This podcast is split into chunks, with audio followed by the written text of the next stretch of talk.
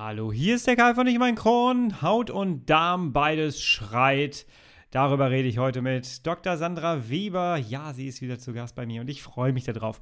Du kannst hier heute richtig Input mitbekommen, also bleib dran. Wir hören uns auf der anderen Seite des Intros wieder. Bis gleich. Ich freue mich auf dich.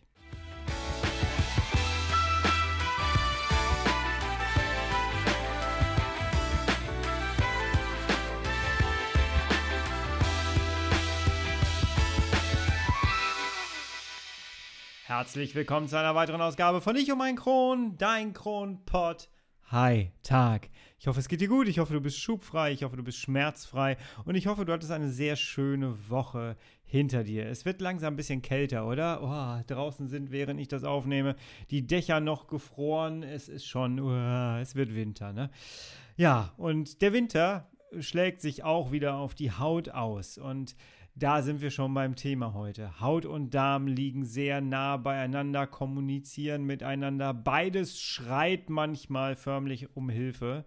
Und genau diesem Thema nehmen wir uns heute an, denn ich darf wieder, und deswegen, ich freue mich total darauf, sie immer anzumoderieren, ähm, darf ich heute mit Dr. Sandra Weber sprechen. Sie war schon mal mein Gast hier, zweimal. Sie ist jetzt äh, das dritte Mal heute hier. Ich freue mich.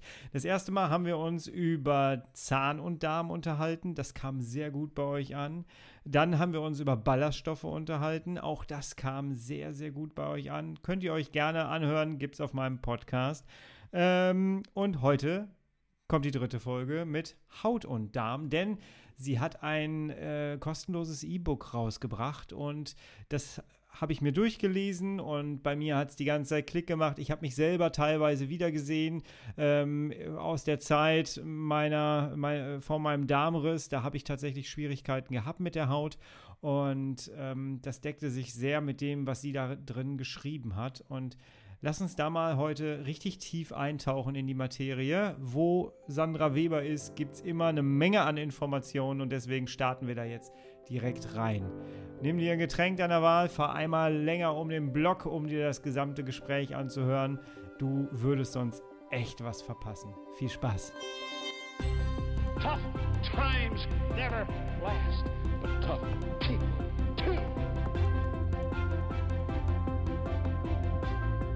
Hallo Sandra, schön, dass du wieder da bist. Es macht immer Spaß, mit dir aufzunehmen. Hi. Hallo Kai, schön, dass wir uns wieder hören. Ja, mit einem richtig schönen Thema, auf das ich mich sehr, sehr gefreut habe. Kannst du mal bitte einmal, wer unsere Nachricht, äh, unsere anderen Podcast-Folgen noch nicht gehört hat, äh, kannst du dich einmal ganz kurz vorstellen, wer bist du? Gerne.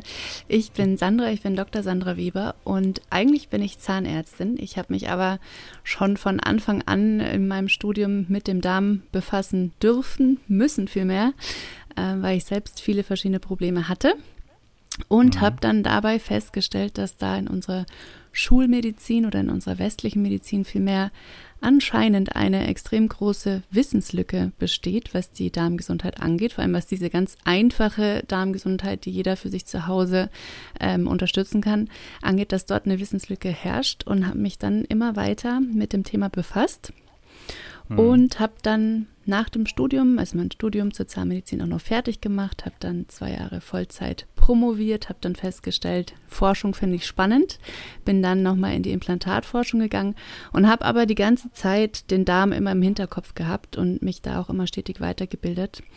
Und dann habe ich irgendwann beschlossen, dass dieses Thema viel zu wichtig ist, als dass man es nicht öffentlich bespricht und habe mich entschlossen, nicht mehr als Zahnärztin zu arbeiten, sondern arbeite heute vollständig ähm, im Zuge der Darmgesundheit und berate Menschen und trainiere Menschen darin, einen darmfreundlichen Lebensstil zu etablieren, sodass sie eben selbst ihre Darmgesundheit aufbauen und stabilisieren können. Sehr, sehr spannend. Wir haben ja zwei Folgen gemacht. Eine davon war äh, Darm und Zahn. Das äh, kam extrem gut an. Viele Leute haben sich verstanden gefühlt. Viele Leute haben mir danach geschrieben, dass sie äh, echt auch viele Schwierigkeiten ähm, hatten in der Hinsicht und sie dann auch verstanden haben, äh, nachdem sie uns zugehört haben. Das war richtig gut, das ist eingeschlagen. Jetzt hast du aber ein E-Book rausgebracht und du beschäftigst dich plötzlich ähm, mit der Haut. Wieso kommst du als Zahnärztin jetzt plötzlich zum Thema Haut?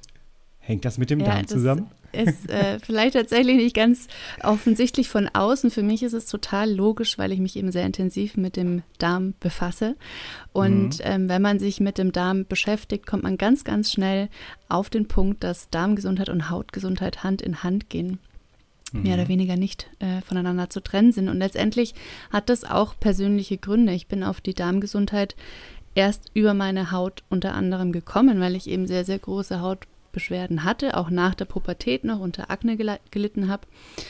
Und ähm, ich denke, wie viele andere auch, bin ich von Hautarzt zu Hautarzt gerannt und habe eine Milliarde verschiedene Salben und Cremes bekommen, die alle mehr oder weniger gut funktioniert haben. Und wenn man sie abgesetzt hat, war alles wieder wie vorher. Und dann war mhm. irgendwann der Punkt, dass dann ähm, zu ja, stärkeren Methoden gegriffen werden sollte. Das heißt Antibiotika gegen Akne. Das habe ich dann auch noch mitgemacht. Das hat natürlich äh, funktioniert, solange ich die Antibiotika genommen habe, danach nicht mehr. Und dann wäre der letzte Schritt gewesen, ähm, wirklich starke Medikamente zu nehmen, Vitamin A-Säure-Derivate. Und da bin ich dann ausgestiegen und habe gesagt, okay, irgendwie stimmt das für mich nicht. Ich kann mir nicht vorstellen, dass ein Medikament, das ähm, sehr viele Nebenwirkungen, starke Nebenwirkungen mit sich bringt, ähm, dass ich das nehme, um eine, ein schöneres Hautbild zu bekommen auf Kosten von anderen Organen zum Beispiel. Und da habe ich dann viel Diskussion mit meiner Hautärztin geführt und sie meinte, okay, wenn ich das nicht nehmen möchte, dann bin ich austherapiert. Es gibt keine weiteren Möglichkeiten mehr für mich und ja, das ist dann sozusagen auch ein Stück weit meine Schuld, wenn ich das nicht nehmen möchte. Aber ich wollte es einfach nicht nehmen. Es hat sich für mich persönlich damals nicht richtig angefühlt. Und so war dann der Punkt einfach, dass ich wahnsinnig frustriert war ähm, und traurig war, weil ich dachte, okay, das ist jetzt das Ende meiner Reise und ich muss mich mit meinem Hautproblem ab, abfinden. Mhm. Und parallel war es aber so, dass ich ja noch andere gesundheitliche Beschwerden hatte. Also ich hatte immer sehr, sehr starke Bauchschmerzen und ähm, starke Müdigkeit und war da mhm. deswegen bei anderen Ärzten. Und ähm, da kam dann irgendwann auch nach vielen verschiedenen Arztbesuchen raus, dass ähm, meine Darmgesundheit gar nicht gut aussieht und ähm, meine Darmschleimhaut sehr gereizt ist, mein Darmmikrobiom im Ungleichgewicht ist. Und so habe ich dann begonnen, meine Darmgesundheit aufzubauen, eigentlich primär aus den Gründen der Bauchschmerzen und der Müdigkeit. Und siehe da, in kürzester Zeit waren meine Hautbeschwerden einfach weg. Unfassbar, und das oder? war für mich natürlich ein unfassbarer Aha-Moment, wo ich mir dachte, okay, ich weiß nicht, bei wie vielen verschiedenen Hautärzten und Ärztinnen ich war. Und da war Ende der Fahnenstange, es ging nichts mehr, es hieß nur noch ähm, Isotretinoin, also ein sehr starkes Medikament oder gar nichts. Und dann mache ich einfach zu Hause für mich ein paar Dinge, äh, äh, stelle meine Ernährung um, arbeite an meinem Stressmanagement, bewege mich anders, kümmere mich um eine anständige Schlafhygiene und so weiter baue dadurch meine Darmgesundheit auf und meine Hautprobleme ergeben sich von mehr oder weniger alleine. Und das war damals natürlich völlig, war ich völlig fassungslos. Aus heutiger Sicht ist es total logisch. Und ähm, weil ich in der Zeit eben sehr, sehr viele ähm, andere Erfahrungsberichte mitbekommen habe von Menschen, die wirklich stark unter ihren Hautbeschwerden leiden und da in der Schulmedizin an ihre Grenzen stoßen, habe ich beschlossen, einfach mein Wissen zu sammeln und auch kostenlos zur Verfügung zu stellen, eben in einem E-Book, weil ich weiß, wie fürchterlich das ist und wie sehr man darunter leidet. Und das muss nicht sein. Und darum, genau, gibt es jetzt meinen kostenlosen Hautfahrplan zum Download auf meiner Website. Genau, und den verlinken wir, das verlinken wir natürlich hier unten drunter. Den Link findet ihr unter dieser Folge, wollte ich gerade sagen. Genau. Ich bin gerade noch so ein bisschen, deswegen haper ich gerade so ein bisschen äh, mit mir in meiner Aussprache hier. Ähm, ich hänge immer noch bei dem Gedanken, du hast wirklich äh, Antibiotikum bekommen, um deine Akne in den Griff zu bekommen. Ich bin selber äh, mit einer Akne durch meine komplette Pubertät gegangen. Das Thema wollte ich gleich nochmal mit dir in Ruhe besprechen, also als Einzelpunkt. Aber äh, Antibiotikum finde ich schon krass. Da äh, bleibe ich gerade echt hängen. Ähm, ja, also ich muss auch sagen, damals, ich war 17, ähm, mir war schon bewusst, Antibiotika ist jetzt nichts, was man einfach so nimmt, aber ich war auch mhm. an dem Punkt, okay, wenn mir das von einem Arzt empfohlen wird, dann wird das die richtige Lösung sein, wird das der Weg sein. Und ich meine, ein Stück weit ist es in Ordnung, vielleicht kommen wir da gleich nochmal ähm, tiefer drauf. Natürlich gibt es da Bakterien auf der Haut, ähm, die mitverantwortlich sind, dass aber da Antibiotika da in meinen Augen, ne, ich spreche immer aus meiner Perspektive, der völlig falsche Ansatz ist ähm, hatte ich damals noch nicht dieses Wissen. Und ja, gerade wenn ich mir überlege, dass ich unter anderem Hautprobleme aufgrund meiner Darmgesundheit hatte, beziehungsweise zu dem Zeitpunkt eh schon Beschwerden mit dem Darm hatte und da zusätzlich noch ein Antibiotikum draufgenommen habe, finde ich es tatsächlich sehr, ja, sehr, sehr schwierige Situation. Und ähm, das wird, denke ich, ganz, ganz oft einfach nicht berücksichtigt und immer noch, ich glaube auch heute noch teilweise zu Antibiotika in der Aknetherapie gegriffen. Echt? Habt ihr da draußen äh, Erfahrung damit? Dann schreibt uns doch mal an. Das würde mich wirklich mal interessieren. Nehmt ihr Antibiotikum gegen eure Akne, gegen eure Hautbeschwerden? Das äh, würde mich jetzt doch mal sehr interessieren. Wow. Ähm, du hast gerade das Wort Mikrobiom gesagt. Ähm, das kennen wir ja mittlerweile. Also wir reden ja immer von der Darmflora, die gepflegt werden muss. Das ist ja das Mikrobiom. Mittlerweile spricht man vom Mikrobiom. Du sprichst aber jetzt von der Hautflora. Was ist denn das jetzt? ähm, Im Prinzip exakt dasselbe wie bei der Darmflora. Man kann sich eigentlich auch vorstellen, dass es zwischen Haut, also unserer äußeren Haut, und Schleimhaut in unserem Körper, Schleimhaut des Darms, eigentlich gar keinen Unterschied in dem Sinn geht, sondern ähm, der Mensch ist mehr oder weniger wie so ein Schwimmreif oder wie ein Donut. Und unsere mhm. äußere Haut stülpt sich über unsere Lippen nach innen, kleidet dann den Verdauungstrakt aus und geht am After wieder über in die äußere Haut. Das heißt, Haut und Schleimhaut sind mehr oder weniger abstrakt betrachtet dasselbe Organ. Und sowohl auf der Schleimhaut im Darm als auch auf unserer äußeren Haut leben ganz, ganz viele verschiedene, oder zumindest sagen wir im besten Fall viele verschiedene Mikroorganismen. Und das nennt man mhm. dann Flora, Darmflora bzw. Hautflora. Und diese Mikroorganismen, dazu zählen Bakterien, Viren, Pilze, sind extrem wichtig für die Gesundheit unserer Schleimhäute und Haut. Und so ist es eben auch bei der Hautflora so, dass sie eine gesunde Hautflora aus ganz, ganz vielen verschiedenen Mikroorganismen besteht und das auch wichtig ist, denn die ganz, ganz viele Bakterien sind extrem nützlich für unsere Hautgesundheit und wehren Keime ab, ähm, wehren Entzündungen ab oder dämpfen Entzündungen, unterstützen die Haut, dass sie nicht austrocknet. Ähm, und wenn es da zu Ungleichgewichten kommt und diese Vielfalt an Bakterien verloren geht, zum Beispiel durch Konservierungsstoffe in der Kosmetik oder ähm, Alkohole in der Kosmetik oder auch eine sehr aggressive Reinigung, und einfach hier die Bakterienvielfalt eingeschränkt wird, bekommen einzelne Bakterien die Chance, sich auszubreiten. Und da kann es dann eben zu einem Ungleichgewicht der Hautflora und zu verschiedenen Hauterkrankungen kommen. Zum Beispiel weiß man bei Neurodermitis, dass sich hier ein Bakterium, das ganz normal in der Hautflora vorhanden ist, Staphylococcus aureus, plötzlich sehr breit machen kann. Das heißt, ein Keim, der in der normalen Hautflora vorhanden ist, übernimmt plötzlich das Kommando. Bei Akne ist es nicht Staphylococcus aureus, sondern Propionibacterium acnes. Da passiert dasselbe. Auch hier mhm. geht die Hautflora, die bunte Hautflora, ähm, nimmt an der Vielfalt ab. Ein Bakterium gewinnt die Überhand und führt dann zu Problemen. Und ja, so schließt sich der Kreis. Letztendlich ist Haut- und Darmflora dasselbe, nur an unterschiedlichen Stellen und dementsprechend auch ein bisschen anders zusammengesetzt, weil wir natürlich auf der Haut andere Klimabedingungen als im Darm haben. Hm. Kann ich das so verstehen, äh, dass das Problem von innen nach außen tritt quasi und dann, wenn ich es von außen sichtbar habe, das ist ja dann das erste Mal, dass ich das dann wahrnehme, ähm, dass ich dann schon ein Problem länger mit mir rumtrage? Kann ich das so als Bild nehmen? Ist äh, das Problem entsteht von ja. innen nach außen? Ich würde sagen beides. Also ähm, zum einen die Hautflora wird natürlich von außen beeinflusst durch Umwelteinflüsse, die wir haben. Wie gesagt, auch Reinigung, Hygiene, verschiedene Kosmetikprodukte haben Einfluss auf die Hautflora. Andererseits ist es aber so, dass zum Beispiel, gerade wenn es jetzt um die Entstehung von Hauterkrankungen geht, muss man immer das Immunsystem mit betrachten. Und das hauteigene Immunsystem ist sehr, sehr stark abhängig vom Darm, denn der Darm ist unser Hauptsitz des Immunsystems. Hier sitzen 80 Prozent der Immunzellen.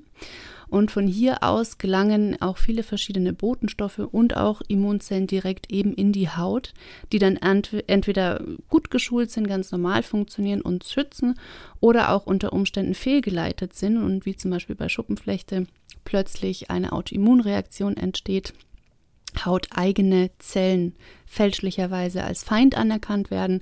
Und da bei sämtlichen Immun immunologischen Problemen muss man immer mit an den Darm denken, zumindest in der ganzheitlichen Medizin. In der Schulmedizin wird es noch nicht ganz so betrachtet, kommt zwar jetzt auch immer mehr, aber ganzheitlich betrachtet muss man bei immunologischen Problemen immer den Darm mit im Blick haben und das ist bei Hauterkrankungen wie Akne, Neurodermitis, Schuppenflechte, Rosacea immer ein zentraler Punkt. Hm. Äh, ich habe mittlerweile so ein bisschen das Gefühl, dass egal über welche Erkrankung oder, oder, über welches Organ wir reden oder welche Symptome wir reden, eigentlich sollte man mittlerweile immer auf den Darm gucken. Kann das sein? Ja, schon. Also ich meine, nicht umsonst äh, wird in seit Jahrtausend alten Medizinformen der Darm immer als Zentrum von Krankheit und Gesundheit dargestellt. Also wenn wir da in den Osten gehen und uns die traditionelle chinesische Medizin anschauen oder auch den Ayurveda anschauen, hat der Darm seit jeher eine zentrale Rolle, was Gesundheit und Krankheit angeht. Und mhm. ähm, das ist jetzt nicht so, dass ein Organ für alles zuständig ist, aber der Organ hat einfach eine unglaublich zentrale Aufgabe, denn er ist wie unsere äußere Haut auch die Grenze zwischen uns und unserer Umwelt. Denn mhm. alles, was wir quasi essen oder über den Mund aufnehmen, kommt ja nicht sofort in unser Körperinneres, sondern landet wie in einem Schacht, den Darm, und von dort wird dann entschieden, was darf in den Körper und was nicht. Das heißt, hier sind extrem wichtige ähm, Regelungen notwendig, damit nicht lauter ungünstige Stoffe in unseren Körper kommen. Und der Darm beeinflusst ebenso unglaublich viel. Er beeinflusst unser Immunsystem, unsere Hormone. Ähm, von dort werden verschiedene Botenstoffe freigesetzt, die im Gehirn ähm, Prozesse auslösen, aber eben auch in unserer Haut und so weiter. Also man kann schon sagen, der Darm ist ein sehr, sehr vielfältiges, vielseitiges Organ, das wesentlich mehr Aufmerksamkeit verdient, als es ähm, also aktuell erhält. Und vielleicht hilft es ja schon, dass der Patient selber das im Hinterkopf behält und es vielleicht dann auch mal anspricht, wenn er mit seinen Symptomen dann irgendwie zum Arzt geht, oder? Ja, stimmt. Das ist, glaube ich, machen wir es doch einfach so rum mal. ähm, ich, als du mit dem Thema auf mich zugekommen bist, habe ich äh, so Ja geschrien, ähm, weil mich das Thema selber immer mal wieder betroffen hat. Und zwar, als mein äh, Kron noch unbehandelt war, ich nicht wusste, dass es ein Kron ist. Ich hatte immer so Kreisexeme auf der Haut, meistens an der Hand. Ich hatte offene Hände, offene Finger. Ähm, auch, auch ganz beliebt äh, bei chronisch Kranken, habe ich festgestellt. Ähm, und es waren immer so Kreisexeme, teilweise auch irgendwie an den Waden plötzlich sind die aufgetaucht. Ich konnte mir das nie so richtig erklären. Ähm, und das Einzige, was ich dann immer bekommen habe, wenn ich das mal angesprochen habe, äh, war Cortisonsalbe. Mhm. Klar, dann geht's weg und dann setzt du die wieder ab, wie du es vorhin beschrieben hast, und dann ist es wieder da. Ähm, heute weiß ich, es hatte was mit meinem unbehandelten Kron zu tun. Welche kann man, ich weiß, pauschal ist es immer alles schwierig, aber welche Anzeichen ähm, können die ersten Anzeichen sein, wo ich für mich merke, ey, da sollte ich mal hinterhergehen? Ja, im Prinzip sind es tatsächlich chronische Beschwerden. Das heißt Hautbeschwerden, die länger anhalten oder immer wieder kommen. Also wenn ich jetzt mal irgendwo eine entzündete Stelle habe oder mal mal einen Pickel oder mal einen Ausschlag, braucht man sich keine Sorgen oder Gedanken machen. Die Haut reagiert, das ist total normal. Wenn aber Dinge regelmäßig wiederkehren oder sogar länger anhalten, einfach über einige Wochen oder vielleicht sogar Monate anhalten und es zu chronischen Beschwerden wird, da sollte man immer hellhörig werden und auch anfangen, ganzheitlich zu denken.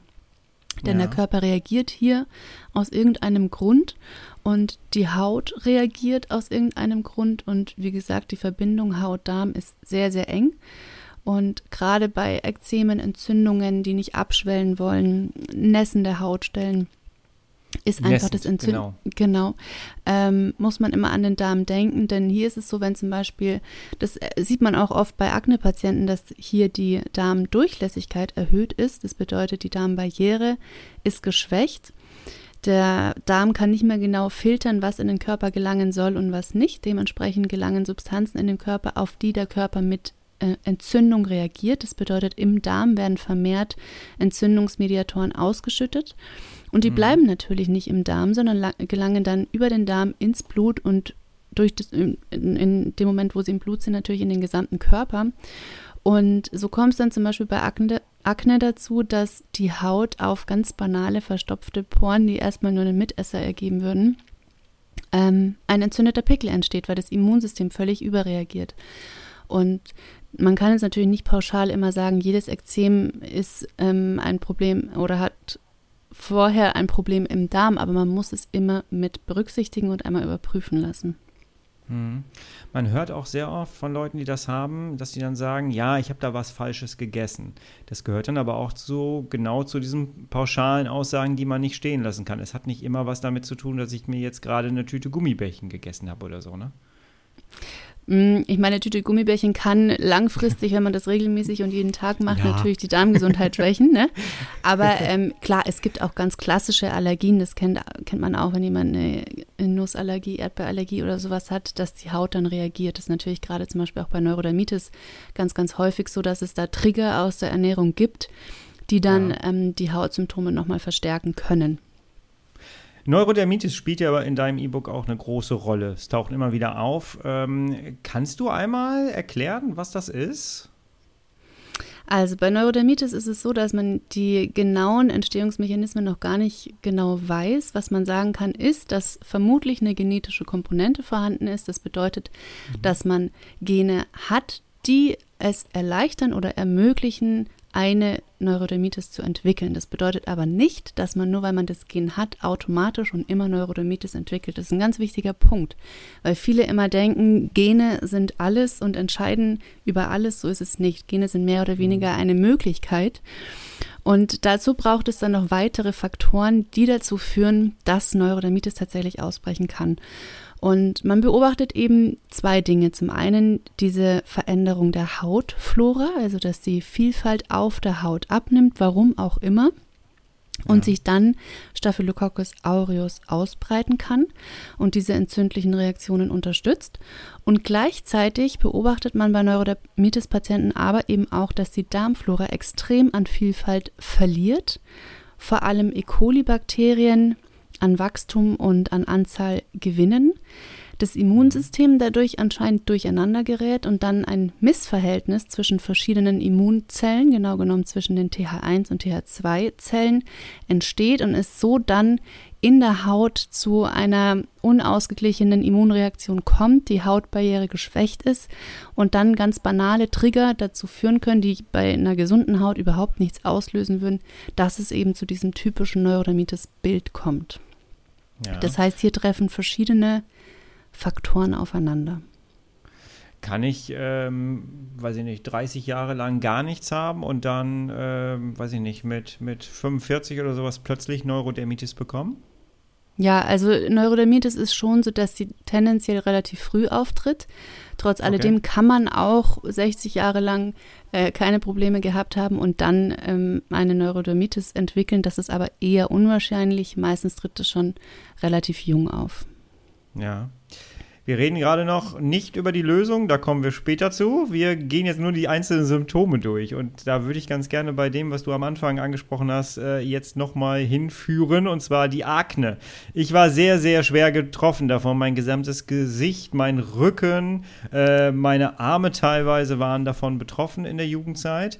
Ähm, äh, in den 90er Jahren hat man da Klerasil draufgepackt. Kannst, äh, das passt zu dem, was du gerade gesagt hast, mit dem bitte keine äh, harte äh, Gesichtsreinigung. Konservierungsstoffe, Alkohol, whatever, ja. Das, Aber es wird ja äh, auch in der oh. Werbung so schön beworben. Ich ähm, ja. habe da auch alles durch, was die Drogerie anbietet. Ja, man muss es einmal, nee, man muss es nicht mitgemacht haben. Es ist nicht, hört auf die, die es gemacht haben. Es ist furchtbar. Das ist, da kannst du ja auch fast Chlorix da reinhauen. Das ist ungefähr ähnlich brennt. Es ist nicht cool. Ähm, und heute weiß ich, ich habe Morbus Crohn. Das wusste ich damals nicht. Ähm, führt so etwas, wie ich das jetzt habe, an Erkenntnis in meinem eigenen Leben, kann man sagen, man sollte bei seinen Kindern ganz genau hingucken, vor allem wenn sie in der Pubertät sind? Gerade auf das Hautbild? Ja, also die schulmedizinische Antwort wäre sicherlich nein, denn in unseren Industrieländern gilt Akne während der Pubertät als normal. Genau. 80 Prozent der Teenies entwickeln in den Industrieländern Akne. Wenn man sich Naturvölker hingegen anschaut, gibt es Akne einfach nicht. Ein unbekanntes Phänomen, auch während der Pubertät. Und diese Kinder oder jungen Ach. Menschen haben natürlich auch hormonelle Umstellungen, genau wie wir hier auch, aber entwickeln trotzdem keine Akne. Das heißt, man muss sich dann vielleicht doch fragen, ob diese entzündliche Hauterkrankung vielleicht unter Umständen doch nicht ganz normal ist und ein Stück weit was mit unserem Lebensstil zu tun hat. Aber um die Frage zu beantworten, schulmedizinisch nein, Akne ist äh, ganz normal in der Pubertät. Meine persönliche Meinung sieht ein bisschen anders aus. Ich würde sagen, generell bei sämtlichen chronischen Hauterkrankungen, wie wir jetzt gerade schon ähm, besprochen haben, lohnt es sich immer, die Darmgesundheit mit zu betrachten. Sie ist nicht immer der alleinige Auslöser. Ne? Ähm, mhm. Hautflora spielt eine Rolle, natürlich Hormone spielen eine Rolle, wobei, wenn man genauer beim Hormonkreislauf, Hormonhaushalt hinsieht, landet man irgendwann auch wieder beim Darm. Aber prinzipiell Immunsystem stabilisieren, ähm, läuft immer über den Darm. Insofern ist eine Akne oder auch eine frühe Neurodermitis oder Schuppenflechte immer ein Signal, dass man mal kurz aufhorcht und sich auch die Darmgesundheit anschaut. Und ähm, was ganz spannend ist, weil du gerade sagst, ob vielleicht Akne was mit Morbus Crohn zu tun haben könnte. Ähm, den direkten Zusammenhang, darüber weiß ich nichts, dazu gibt es keine äh, Studien, die da einen direkten Zusammenhang belegen. Das glaube ich auch nicht, kann, man, kann ich mhm. aber einfach nicht beantworten, dazu ähm, kenne ich keine Literatur. Aber was immer wieder diskutiert wird und was ich auch in meiner eigenen Geschichte sehr spannend finde, ist, dass eben Akne oder Medikamente, die zur Aknetherapie verwendet werden, wie bestimmte Antibiotika in der Aknetherapie werden ähm, Tetrazykline, das sind bestimmte Antibiotika, sehr gerne verwendet dass die eben schon in einen Zusammenhang mit der Entwicklung von chronisch entzündlichen Darmerkrankungen gebracht werden. Und ähm, okay. ähm, teilweise eben auch die Frage noch offen ist, ob auch Vitamin A-Säurederivate, die eben auch bei der Aknetherapie verwendet werden, auch die Entstehung von chronisch entzündlichen Darmerkrankungen begünstigen können. Das heißt, auch diese Frage ist noch nicht geklärt. Wenn man sich jetzt aber überlegt, man entwickelt Akne unter Umständen daraus, weil der Darm geschwächt ist, knallt dann darauf noch ein Antibiotikum, knallt dann darauf vielleicht auch noch ähm, Isotretinoin, also Vitamin A. Dann ist vielleicht die Frage, ob dadurch vielleicht nicht tatsächlich die Wahrscheinlichkeit steigt, später auch Morbus Crohn oder Colitis ulcerosa zu entwickeln. Das ist ja mega spannend. Okay. Das heißt, wenn ich in der Pubertät mein, also wenn wir jetzt bei dieser Theorie bleiben, ähm, meine Akne einigermaßen in den Griff bekomme und gut behandle, richtig behandle, kann ich damit eine CED verhindern? Nein, eventuell. Also so, so, weit würde ich mir nicht aus dem Fenster lehnen, das, das okay. kann man nicht beantworten. Aber ähm, ich würde es anders formulieren. Ich würde sagen, wenn ich ähm, aufmerksam auf meinen Darm werde, weil ich merke, ich habe Hautbeschwerden und dann auch gleich auf die Schiene Darm gehe und dafür sorge, dass sich meine Darmgesundheit stabilisiert, könnte es unter Umständen sein, das ist eine reine Vermutung, dass man dann auch später eventuell das Risiko senkt, eine ähm, chronisch entzündliche Darmerkrankung zu entwickeln. Aber das ist absolute Spekulation. Okay, okay. Gut, dass wir das nochmal richtig gestellt haben mir. Ähm, das Thema äh, Gesichtsreinigung haben wir jetzt gerade schon angesprochen. Worauf sollte man denn gerade bei solchen Reinigern achten? Und äh, auch das Thema Make-up kommt ja bei dir auch drin vor. Ähm, da gibt es sehr, sehr viel ätzende Sachen, habe ich gelernt. ja. Worauf soll man achten? Es ist eigentlich ähnlich wie bei, der, ähm, bei den Lebensmitteln je weniger Inhaltsstoffe, die man nicht kennt, umso besser. Das bedeutet, ähm, je weniger Konservierungsstoffe in der Kosmetik enthalten sind, umso besser, denn bei Kos ähm, Konservierungsstoffen ist es egal, ob jetzt Hautpflege, also ich, ich sage immer Kosmetik, damit meine ich aber auch ähm, Reinigung, äh, Gesichtscreme und so weiter. Äh, bei Konservierungsstoffen geht es darum, das Wachstum von Bakterien zu verhindern. Das heißt, mhm. man packt es in Lebensmitteln und in Hautpflegeprodukte, damit sich in den Produkten keine Bakterien ähm, ansammeln können, vermehren können, wachsen können. Wenn man mhm. sich jetzt die Haut und die Darmflora ansieht, dann stellt man fest, okay, die lebt von einer Vielzahl von Bakterien. Und jetzt ist es ganz logisch, was passiert, wenn ich auf einen Bakterienrasen permanent Konservierungsstoffe bringe, ist es ziemlich logisch, dass das den Bakterien nicht gut tut. Das heißt, sowohl in der Ernährung als auch bei der Hautpflege sollte man darauf achten, auf Konservierungsstoffe zu verzichten. Und bei der Haut ist es natürlich außerdem wichtig, auf sämtliche reizende Stoffe zu verzichten, wie Duftstoffe, Das ist zum Beispiel ein Punkt, der mir selbst ganz lange nicht bewusst war. Ich habe immer äh, Hautcremes mit einem angenehmen Duft verbunden und habe das auch sehr genossen, bis ich irgendwann festgestellt habe, okay, das sind alles Stoffe, die dazugesetzt werden und potenziell meine Haut reizen können. Übrigens auch ähm, in Naturkosmetik, gerade ätherische Öle wie Orangenöl und so weiter, Zitrusöle, können auch die Haut reizen. Also darauf sollte man achten, dass auch selbst in der Naturkosmetik dann keine ätherischen Öle als Duftstoffe verwendet werden oder Farbstoffe und so weiter. Und ähm, prinzipiell gilt, je milder, umso besser. Kennst du diese Abart von ähm, farbigem Toilettenpapier mit zur Weihnachtszeit gerne mal Zimtgeruch? Nein, kenne ich tatsächlich nicht. Tatsächlich gibt es das. Tatsächlich gibt es das. Und äh, ich, ich kenne tatsächlich Leute, die das total toll finden und ich kriege die Krise. Wie kann man so etwas machen? Ja, da kriegt man natürlich auch wieder direkt auf die Schleimhaut, ne? Richtig. Ich glaube, viele Leute vergessen einfach, dass die Haut auch atmet, oder? Also, das ja. ist so, gerade wenn du Duftstoffe sagst, ist mir das genau eingefallen. Es gibt so, gerade so, so eine amerikanische Marke, ist es, glaube ich, äh, die das immer wunderbar mit sämtlichen Duftstoffen und Zimt und weiß ich nicht, was du stellst, eine Rolle Rolle ins Bad, das ganze Bad riecht, mhm. ist super. Und dann trägst du es auf der Haut ab. Äh, das, oh, das furchtbar, oder?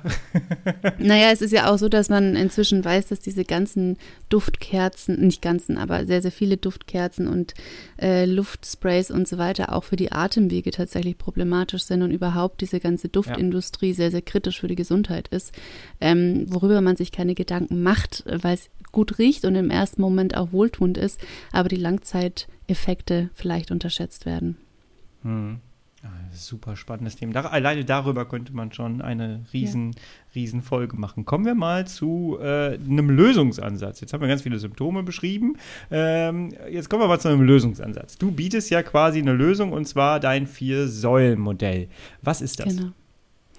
Also ich habe für mich über die Jahre herausgefunden, dass ähm, Darmgesundheit nicht irgendwie ein Punkt ist, wo man sagt, ach, dann nehme ich ein Probiotikum und dann funktioniert es alle. Ich, ich denke, die meisten, die hier zuhören, werden wahrscheinlich schon mal in den Genuss von Probiotika gekommen sein und festgestellt haben, es funktioniert eher schlecht als recht oder nicht lange oder nicht bei allen oder sagen wir nur bei sehr, sehr wenigen. Das ist ja das, was mit Darmgesundheit immer verbunden wird. Du musst einfach nur ein Probiotikum nehmen, dann ist alles gut. Ja, Nein, oh ja. so ist es leider nicht. So einfach ist es leider nicht. Ähm, da steckt viel gutes Marketing dahinter. Aber ist auch ein anderes Thema. Aber ähm, was ich über die Jahre herausgearbeitet habe und was ich auch nicht nur bei mir, sondern inzwischen bei zahlreichen Klientinnen umsetzen konnte, ist das Vier-Säulen-Programm. Und das basiert letztendlich auf dem eigenen Lebensstil. Das klingt am Anfang immer wahnsinnig unsexy, wenn man wünscht sich immer eine Lösung, die man einfach schnipp einnehmen kann und alles ähm, sein Lebensstil so behalten kann, wie, wie man ihn führt. So ist es natürlich nicht. Und die mhm. vier Säulen basieren zum einen auf der Ernährung. Das bedeutet, dass man eine darmfreundliche Ernährung etabliert. Und die mhm. basiert vor allem auf einer ballaststoffreichen und vor allem sehr, sehr abwechslungsreichen pflanzlich basierten Ernährung. Das bedeutet jetzt nicht, pflanzlich basiert bedeutet nicht, dass man sich zwingend vegan ernähren muss. Das kann jeder entscheiden, wie er möchte. Die Basis sollte aber auf jeden Fall pflanzlich sein, denn Pflanzen sind das beste Futter für unsere gesunden Darmbakterien, die uns auf so vielen verschiedenen Weisen unterstützen können. Das mhm. heißt, Säule 1 ist die Ernährungsumstellung auf eine ballaststoffreiche, pflanzenbasierte Ernährung. Punkt 2 ist, die zweite Säule ist Stressreduktion. Denn Stress ist ein extrem unterschätzter und in unserer Zeit so weit verbreiteter Faktor, der auf unsere gesamte Gesundheit negativ wirkt, aber eben auch insbesondere auf unsere Darmgesundheit. Denn Stress bedeutet, dass wir in einem Kampf- oder Fluchtmodus sind und unser Körper absolut seine ganze Energie auf ähm, Reaktionen, auf Muskelkraft, auf schnelle Entscheidungen treffen setzt, weniger auf Regeneration, auf Versorgung der Organe, die man jetzt nicht gerade für Flucht oder Kampf braucht, wie, zum, wie gerade den Darm. Das heißt, die zweite Säule setzt genau da an, dass man lernt, Stress zu identifizieren, zu unterscheiden, welchen Stress kann ich meiden, welchen Stress kann ich nicht meiden und dann zu lernen, wie kann ich mit dem Stress, der noch übrig bleibt, dann adäquat umgehen und vor allem auch wieder Entspannungsmethoden zu lernen, die es ähm, durch die man dann schafft, wirklich den Körper in einen Erholungsmodus zu bringen, dass er regenerieren kann, die Darmschleimhaut regenerieren kann, sämtliche Körperprozesse regenerieren können. Das ist Säule 2. Säule 3 ist Bewegung. Und hier geht es jetzt nicht darum, dass man Hochleistungssportler werden muss, ganz und gar nicht, sondern einfach, dass man wieder lernt, regelmäßige, moderate Bewegungen in den Alltag zu integrieren. Das können Spaziergänge sein, das kann sanftes Yoga sein, das kann, wenn man gerne Sport macht, auch eine anstrengende Sportart machen. Das ist sehr, sehr individuell. Wichtig ist die Regelmäßigkeit und die Bewegung an sich. Mhm. Denn auch hier ist es so, der Darm ist extrem auf Bewegung angewiesen. Bakterien können aus der Milchsäure, die beim Sport anfallen, ähm, Stoffwechselprodukte erzeugen, die wiederum unsere Darmzellen Energie bringen. Ganz, ganz wichtiger Mechanismus. Die Lymphabfluss wird durch Bewegung gefördert, die Darmperistaltik wird gefördert. Das ist Säule 3. Und zu guter Letzt, die vierte Säule ist Schlaf. Denn unser Körper regeneriert an keiner anderen Tageszeit oder in keinem anderen Zustand so gut wie im Schlaf. Gerade die Darmschleimhaut ist darauf angewiesen, dass wir ausreichend und gut schlafen, um sich regenerieren zu können. Und ähm, genau um diese vier Säulen geht es und die wirken auf den ersten Blick total banal, dass man sich denkt, ja, stelle ich halt meine Ernährung um, mache mir ein bisschen weniger Stress und schlafen ja. tue ich auch gut. Aber jeder, der schon mal versucht hat, nur eine einzige dieser Komponenten umzustellen, weiß, wie komplex und wie anstrengend das am Ende ist. Und genau, das, darin ist meine Aufgabe, das in meinem Coaching-Programm die Leute an die Hand zu nehmen und wirklich Stück für Stück, Stück, Schritt für Schritt durch diesen Prozess zu begleiten, dass es mit Freude gelingt und dann auch wirklich nachhaltig beibehalten wird. Weil ich kenne das selber, wie viele Versuche man hat und dann schafft man es kurz, sich anders zu ernähren, dann kommt wieder ein Urlaub oder irgendwas und alles ist wieder dahin. Nein, es geht ja. darum, wirklich einen festen Lebensstil zu etablieren, der einem Wohlbefinden sowohl körperlich als auch mental bringt. Ja, äh, ich habe die ganze Zeit genickt, während ich hier äh, diese vier Säulen gesehen habe. Ja, es ist tatsächlich, äh, das, das äh, waren jetzt tatsächlich meine letzten Jahre im Grunde genommen. Ich bin auch jede einzelne Säule durchgegangen, ähm, habe äh, zuletzt an dem Schlaf vor allem ganz, ganz viel ähm, verändert, ähm, weil einfach, äh, ich track ja mittlerweile alles ganz gerne. auch den Schlaf. Und ähm, es ist einfach, einfach interessant zu sehen, wie schlechter Schlaf, wenig Bewegung, ähm, wie sich das sofort gesundheitlich widerspiegelt. Ja. Und ich finde es eigentlich noch äh, bei diesem Punkt Bewegung, habe ich mir gerade einen Punkt gemacht, ähm, ich finde, es ist auch so ein kleiner Teufelskreis, in den man ganz schnell reingeraten kann. Wenn es mir nicht gut geht, habe ich keinen Bock, eine Runde spazieren zu gehen oder mich irgendwie zu bewegen. Das heißt, der Darm wird träge, der da dann sammeln sich da wieder irgendwelche Sachen an, es kann nicht vernünftig ausgeschieden werden, also äh, sammeln sich die Bakterien weiter an und mir geht es noch schlechter. Das mache ich drei Tage und ich habe keinerlei Besserung. Und dann gehe ich mal eine ja. Runde wieder spazieren und dann merke ich nicht sofort was, weil es nicht ausreicht. Äh, das heißt, ich muss alles im Blick behalten die ganze Zeit und das ist eine mega Aufgabe. Ne? Das ist eine mega Aufgabe und ähm, das ist auch ein Prozess, der Zeit braucht und der auch Zeit brauchen darf. Und ich glaube, das ja. Wichtigste ist auch für alle, die jetzt zuhören, den Perfektionismus rauszunehmen. Es geht nicht darum, von heute auf morgen alle vier Säulen perfekt zu machen und jede der Säulen immer perfekt zu machen, sondern es geht darum, einen moderaten Lebensstil zu entwickeln, sich über diese vier Säulen bewusst zu werden und wie du gerade schon sagst, sie einfach auf dem Radar zu haben, dass man, ich meine, in stressigen Phasen schaffe ich es auch nicht, mich immer so viel zu bewegen, wie ich gerne möchte, aber mir ist es im Bewusstsein und ich kann vorsorgen. Ich kann, weiß zum Beispiel, okay, ich bin jetzt gerade die nächste Woche ähm, beruflich viel unterwegs, da habe ich jetzt nicht meine, meine Routine, wie ich mich sonst bewege, dann achte ich aber explizit drauf, dass ich mir mehr Zeit für die Ernährung einräume, damit zumindest diese Säule stabil ist. Oder mhm. umgekehrt, wenn ich weiß, okay, Ernährung wird ähm, stressig oder funktioniert nicht gut, weil ich irgendwo eingeladen bin und so weiter, dann achte ich wenigstens darauf, dass ich meine acht Stunden Schlaf bekomme. Und so kann man dann das Gesamtbild gut abfedern, wenn man immer mit diesen vier Säulen arbeiten kann. Im Optimalfall sind sie natürlich immer alle so gut wie möglich mhm. bedient, aber eine der Säulen oder auch zwei wird immer im Alltag, das ist ganz normal, schwieriger sein und dann versucht man es über die anderen auszugleichen. Ja. Ähm, ich erlebe in meinem Coaching sehr, sehr oft von Teilnehmern, dass die dann sagen so, ich möchte mich aber nicht unbedingt gerne verändern. Mhm. Ich möchte meine Ernährung nicht umstellen. Ich, äh, es ist so anstrengend, neben meinen Kindern, neben meiner Arbeit jetzt auch noch diese einzelnen Sachen alle umzustellen. Es ist so unfassbar viel Arbeit und braucht Zeit, die ich nicht habe. Ähm, äh, ja, wie gehst du auf sowas ein? Also grundlegend ist es so, es muss natürlich jeder für sich entscheiden, wo bin ich gerade, fühle ich mich dort wohl, geht es mir gut. Wenn ich den Ist-Zustand mag, dann kann ich auch das, was ich tue, beibehalten. Wenn ich mit dem, wie ich mich aktuell fühle, nicht wohl fühle, dann muss ich mir überlegen, okay, wenn ich nichts ändere, wird sich nichts ändern. Ich muss was ändern. Das geht aber wirklich nur, wenn man möchte. Darum ist es zum Beispiel auch immer schwierig, einen Partner oder irgendwen mitzureißen, der selbst nicht will. Man muss für sich selbst das Warum finden und sagen, okay, ich habe das Gefühl, es könnte mir besser gehen oder ich bin mit meinem gesundheitlichen Zustand einfach nicht einverstanden, nicht zufrieden und dementsprechend bin ich bereit, was zu verändern. Und diese Veränderung, das ist dann der Knackpunkt, muss nicht radikal sein. Man muss mhm. nicht von heute auf genau. morgen seine Ernährung komplett verändern. Es reicht, wenn ich zum Beispiel sage, ich starte mit meinem Frühstück, ich verändere mein Frühstück, ich gucke, dass ich hier mehr Ballaststoffe integriere, weniger fertige Lebensmittel verwende. Und so geht man dann Stück für Stück weiter. Mhm. Und das ist auch immer das, was ich sage Nimm dir kleine Schritte vor, die realisierbar sind und setz sie um und bleib dabei so lange, bis du dich damit wieder sicher fühlst und wohlfühlst und dann kommt der nächste Schritt. Weil ganz, ganz viele, und dazu zähle ich mich selbst vor einigen Jahren auch, haben dann das Gefühl, über Nacht alles ändern zu müssen, perfekt sein zu wollen und immer alles richtig zu machen und das hält man maximal drei Tage, vielleicht eine Woche durch und dann scheitert man, dann ist man frustriert, schmeißt alles hin und landet wieder genau bei dem Lebensstil, den man vorher hatte.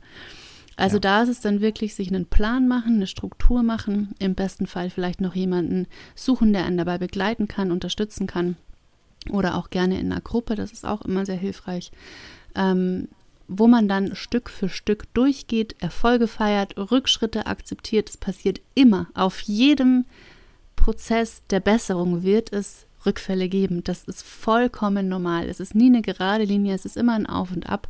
Aber in Summe immer einen Schritt vorwärts. Und ja, ich denke, das ist der wichtigste Punkt. Perfektion raus, kleine, überschaubare Schritte und das Warum kennen. Hm. Ja, das Warum ist ganz, ganz wichtig. Ähm, ich sage dann immer oder äh, gehe dann immer darauf ein, dass ich dann sage, naja, der Lebensstil bisher, wie es bisher gelaufen ist, hat ja dazu mit beigetragen, dass man sich ganz in der genau. jetzigen Situation befindet. Ganz Und genau. also muss ich ja jetzt was verändern. Ich kann ja nicht so weitermachen. Dann kann ich ja nicht erwarten, dass es besser wird. Also muss ich ja etwas verändern. Ja. Und eigentlich, wenn wir ganz ehrlich zu uns selber sind, dann wissen wir auch, an welchem dieser Punkte es am meisten hapert und ja. welchen man als erstes ansetzen sollte. Ne? Ja, und das ist ein bisschen ein Problem unserer Zeit, dass wir denken, unser Lebensstil hat nichts mit unserem Wohlbefinden zu tun. Gerade auch was Ernährung Stimmt. angeht. Wenn wir in den Supermarkt gehen, was uns alles angeboten wird, den, die meisten von uns sind gewöhnt, diese Dinge zu genießen. Der Geschmack hat sich daran, ähm, äh, äh, wie soll ich sagen, gewöhnt. Und man denkt dann, ja, das hat ja nichts damit zu tun, wie ich mich fühle. Wenn man aber erstmal gespürt hat, wie viel besser man sich fühlen kann, wenn man gerade die Ernährung verändert hat, das war für mich damals, ich bin wie, ich sage immer, ich bin wie aus so einem Nebel aufgewacht. Ich habe gar nicht vorher gewusst, wie schlecht ich mich fühle. Das habe ich quasi erst gemerkt, als ich mich dann wesentlich besser gefühlt habe und komplett anders gefühlt habe. Und es ist auch so, sobald man mal in diesen Genuss kommt, sich anders zu fühlen, hat man gar keine Lust mehr auf diesen Seinszustand vorher, weil man merkt, ja. wie viel einem verloren geht, wie viel Lebensenergie, wie viel Lebensfreude einem verloren geht, wenn man nicht in diesem wahren, klachen, äh, wie soll man sagen, klaren, wachen, fitten Körperzustand ist. Und ja. Ähm, ja, das ist aber letztendlich schon eine Entscheidung, die jeder für sich selbst treffen muss. Ich glaube, dazu gehört aber auch, dass man sich einfach wirklich einmal die Ruhe nimmt, sich das Ganze ähm, nochmal vor Augen führt und sich darüber bewusst wird, das, was ich täglich tue, was ich esse, wie ich mit mir selbst umgehe, welchem Stress ich mich aussetze, wie viel ich mich bewege, wie viel ich schlafe, all das in Summe trägt am Ende 90 Prozent dazu bei, wie ich mich fühle. Natürlich gibt es immer Faktoren von außen, die mit dazu reinspielen, aber 90 Prozent davon entstehen einfach durch meinen Alltag. Ja, und es führt alles zu einer guten Connection zu dem eigenen Körper auch, ne? Ja. Du hast gerade das äh, Thema Partnerschaft angesprochen. Das finde ich super interessant und sehr, sehr wichtig. Ich habe mal in einen der früheren Folgen erzählt, als ich dann erzählt habe, ich habe meine Ernährung umgestellt auf vegan. Ähm, da habe ich mal erzählt, dass meine Frau halt mitgezogen hat und so weiter und so fort. Und ähm, das hat dazu beigetragen, dass Leute sich bei mir gemeldet haben und gesagt haben, ja, ich würde ja gerne, aber mein Partner, meine Partnerin zieht nicht mit und so. Und bei dir war das doch so einfach. Wie hast du das hingekriegt? Und deswegen fand ich ganz wichtig, was du gerade gesagt hast. Es geht nicht darum, dass jemand mit uns das mitmacht. Es geht darum, dass wir bei uns anfangen. Ne? Ja, absolut. Und ich kann das nur in meiner eigenen Familie erzählen. Ich habe auch gedacht, als ich dann ähm, diese Wahnsinnserfolge für mich äh, gefühlt habe, dachte ich mir, oh Gott, ich muss alle in meiner Familie überzeugen, dass sie ihre Ernährung verändern. Sie könnten sich ja alle so viel besser fühlen. Das hat überhaupt nicht funktioniert erst in dem Moment, wo ich nicht mehr darüber gesprochen habe und meine ähm, ja, größere Familie aber gesehen hat, wie sehr ich mich verändere und wie gut es mir geht, plötzlich haben sie alle nach und nach angefangen, das zu machen, was ich seit sechs Jahren versuche, ihnen zu, äh, wie soll ich sagen, sie davon zu überzeugen. Und plötzlich kam es von ganz von alleine. Aber das funktioniert nicht in dem Moment, dass man sagt, du musst es mit mir mitmachen oder äh, das und das wäre gut für dich, sondern derjenige muss selbst dahin kommen. Und ja. ich kenne dieses Problem ähm, bei meinen Klienten oft, die sagen, ja, es ist schwierig gerade für ähm, Elternteile die dann auch für die ganze Familie kochen und so weiter und sagen, meine Familie zieht nicht mit, darum kann ich das nicht machen. Und hier ist auch einfach ganz, ganz wichtig, in die Kommunikation zu gehen, ganz offen mit der Familie zu sprechen und zu sagen, ich respektiere, dass ihr anders essen möchtet, bitte respektiert ihr auch, dass ich so essen möchte, wie ich es für mich richtig halte. Und das hat bis jetzt bei meinen Klientinnen immer funktioniert. Es kam noch nie irgendein Partner, der gesagt hat, nein, ich respektiere nicht, wie du isst, obwohl du respektierst, wie ich esse. Mhm. Ähm, und da ist einfach auch wirklich wichtig, miteinander zu sprechen und den anderen aber auch bei sich zu lassen. Wenn eine andere eine andere Vorstellung hat, ist es vollkommen fein. Und wie gesagt, spätestens, wenn es einem selbst sehr, sehr gut geht, zieht das Umfeld früher oder später nach, wenn es die Erfolge mitbekommt. Ja, ja. Jetzt hast du gesagt, dass du ähm, ein Coaching-Programm anbietest. Ähm, wie sieht das bei dir aus? Ist das ein Online-Coaching-Programm? Wie, wie läuft das bei dir ab? Genau, also aktuell hat alles eins zu eins stattgefunden, aber weil ich einfach nicht genügend, wie soll ich sagen, mein Tag nicht genügend Stunden hat, um alle Anfragen gerecht zu werden, arbeite ich gerade noch ein Online-Programm aus. Das hätte eigentlich schon lange rauskommen sollen, aber es nimmt natürlich auch sehr, sehr viel Zeit und Arbeit in Anspruch. Aber es ist in Arbeit und wird wahrscheinlich Anfang nächsten Jahres zur Verfügung stehen. Und da hat, bekommt man die Möglichkeit, komplett mit mir begleitet durch diese vier Säulen zu gehen, mit verschiedenen Methoden, mit verschiedenen Übungen, ähm, natürlich auch mit gewissem Hintergrundwissen, um da einfach im Alltag souverän handeln zu können und sich auch nicht lost zu fühlen, wenn irgendwas nicht klappt oder die Erfolge nicht schnell genug kommen oder irgendwas oder der Partner sagt, ich möchte aber nicht, damit man da gut mhm. aufgestellt ist. Und das ist ein oder wird ein Videokurs werden, in dem man dann über viele Einzelvideos diese unterschiedlichen Themen erarbeitet und üben kann. Sehr, sehr spannend. Ich äh, werde mich dem anschließen vielleicht. Ja, ja, ja. Schön, ich freue mich. Sehr interessant. Ja, ja, ja. Es gibt dafür übrigens auch spannend. schon, ähm, wen das Thema interessiert, eine Warteliste auf meiner Website. Auf die kann man sich ganz unverbindlich und kostenlos setzen lassen und dann wird man informiert, sobald der Kurs veröffentlicht wird ähm, und kann sich dann genau anschauen, ob es zu einem passt oder nicht. Da stehe ich schon drauf. Sehr gut. schon lange, schon, schon lange. Wir müssen nichts verpassen. genau, genau. Ja, ich lerne ja auch nicht aus, ne? Ich lerne ja auch nicht aus. Das ist ja immer, man kriegt ja auch immer neuen Input. Das ist ja immer, man denkt ja immer, oh, man hat alles schon mal irgendwo gehört, aber nee, das stimmt nicht. Manche Dinge muss man auch nochmal hören, anders hören. Äh, auch ich, jawohl. Deswegen, ich freue mich da schon sehr drauf. Jawohl, ja. Ich freue mich. Sandra, es macht richtig, richtig Spaß, mit dir über solche Themen zu sprechen. Da kommt immer richtig viel ähm, Input raus. Das ist so cool. Vieles verarbeite ich dann nochmal im Schnitt. Da freue ich mich jetzt schon wieder drauf. Ihr habt hoffentlich da draußen auch ganz, ganz viel aufgenommen und ich, ich suche nach einem neuen Thema und dann locke ich dich wieder in den Podcast. Gerne. Es hat mir wie immer sehr, sehr viel Freude gemacht. Es ist immer schön, mit dir zu quatschen. Herzlichen Dank dir. Gerne. Sandra, herzlichen Dank nochmal für diesen wunderbaren Input, den du uns hier mitgegeben hast. Äh, ach, es macht immer Spaß. Ich lasse mir ein nächstes Thema einfallen, habe ich ja schon gesagt. Ja, damit hoffe ich, dass wir euch ein bisschen was an die Hand gegeben haben. Checkt die Links unter dieser Folge aus, holt euch das kostenlose E-Book, das ist echt gut aufgearbeitet und da wirst du nochmal im Grunde genommen eine Zusammenfassung dieses Gesprächs hier wiederfinden. Und ja, dann würde ich sagen, hören wir uns nächste Woche schon wieder, du, ich und mein Kron und bis zur nächsten Woche bist du bitte herrlich schubfrei, denn so lebt es sich am schönsten. Bis dann. Ich bin raus. Tschüss.